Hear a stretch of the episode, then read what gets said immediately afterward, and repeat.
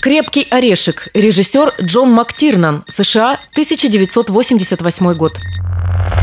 В восьмидесятых годах от сценария «Крепкого орешка» отказались все звезды тогдашних боевиков – Сталлоне, Шварценеггер, Берт Рейнольдс, Дон Джонсон, Джеймс Канн. Сценарист «Крепкого орешка» Стивен Де Соуза потом объяснял это так. В восемьдесят седьмом у нас уже были «Рэмбо», «Хищник» и «Командо». Парни, делавшие их, заявили, что Джон Маклейн – слабак. А он действительно не того.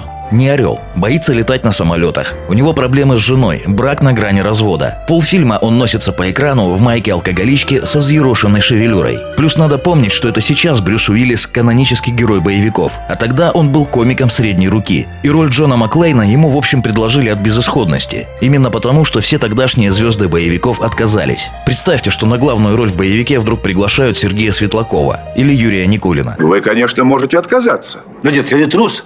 Я боюсь. Боюсь, смогу ли я? Способен ли? Сценарий фильма был написан по роману Родерика Торпа «Ничто не вечно». Там линия забубенности главного героя была выражена еще сильнее. В книге Джон Маклейн был алкашом и в конце умирал от полученных ран. Сценаристы все это вычеркнули, превратив историю Маклейна в чудесную рождественскую сказку. Историю о том, как простой мужик приехал к бабе своей мириться и между делом положил целую банду опасных террористов. Ну а просто больше некому было. Так получилось. Под Новый год ведь всегда что-то такое случается. Какое бы у тебя ни было похмелье, как бы хреново ты себя не чувствовал, а хошь не хошь, надо вставать с дивана, идти за елкой, расчищать снег, убивать врагов, спасать мир, купить детям мороженое, а бабе цветы. Главное, не перепутать. Yippee-ki-yay, motherfucker.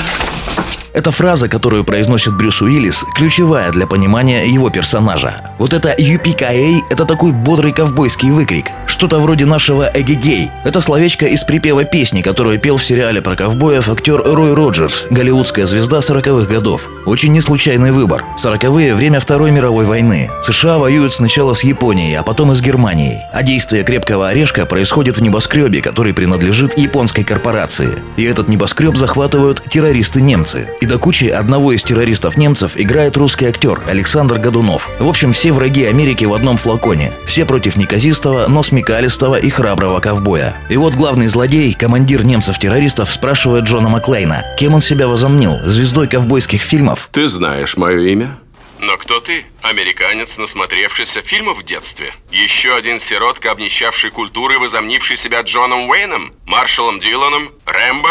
Мне всегда нравился Рой Роджерс, вообще-то. Люблю блестящие рубашки. Ты думаешь, у тебя есть шанс против нас, ковбой? И вот тут-то Брюс Уиллис и произносит свое знаменитое «Yippee-ki-yay». Наши горе-переводчики обычно переводили это как «пока-пока, ублюдок». Впрочем, их можно понять. На дворе-то был тысяча девятьсот восемьдесят восьмой год. Советский Союз еще существовал. И как передать значение энергичного ковбойского возгласа, чтобы это было понятно людям, которые ни одного фильма с Роем Роджерсом не видели? Теперь у меня есть автомат.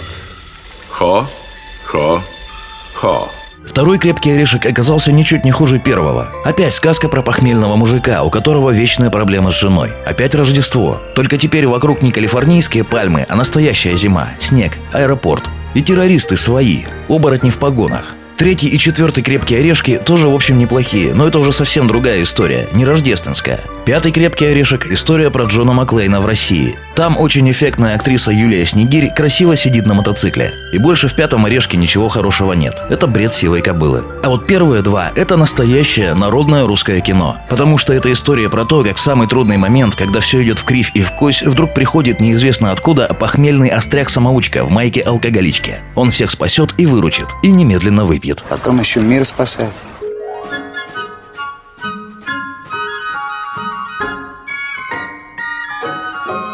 Oh, the weather outside is frightful, but the fire is so delightful. And since we've no place to go, let it snow, let it snow, let it snow. Man, it doesn't show signs of stopping, and I brought me some corn for popping. The lights are turned way down low. Let it snow, let it snow. When we finally kiss goodnight, how I'll hate going out in the storm. But if you really hold me tight, all the way home I'll be warm. And the fire is slowly dying, and my dear, we're still goodbye. But as long as you'd love me so, Let it snow, let it snow and snow.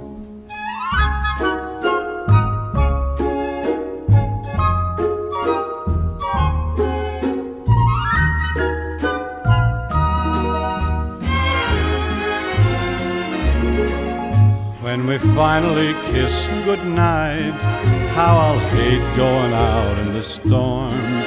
But if you really grab me tight, all the way home I'll be warm. Oh, the fire is slowly dying, and my dear, we're still goodbying. But as long as you love me so, let it snow, let it snow, let it snow.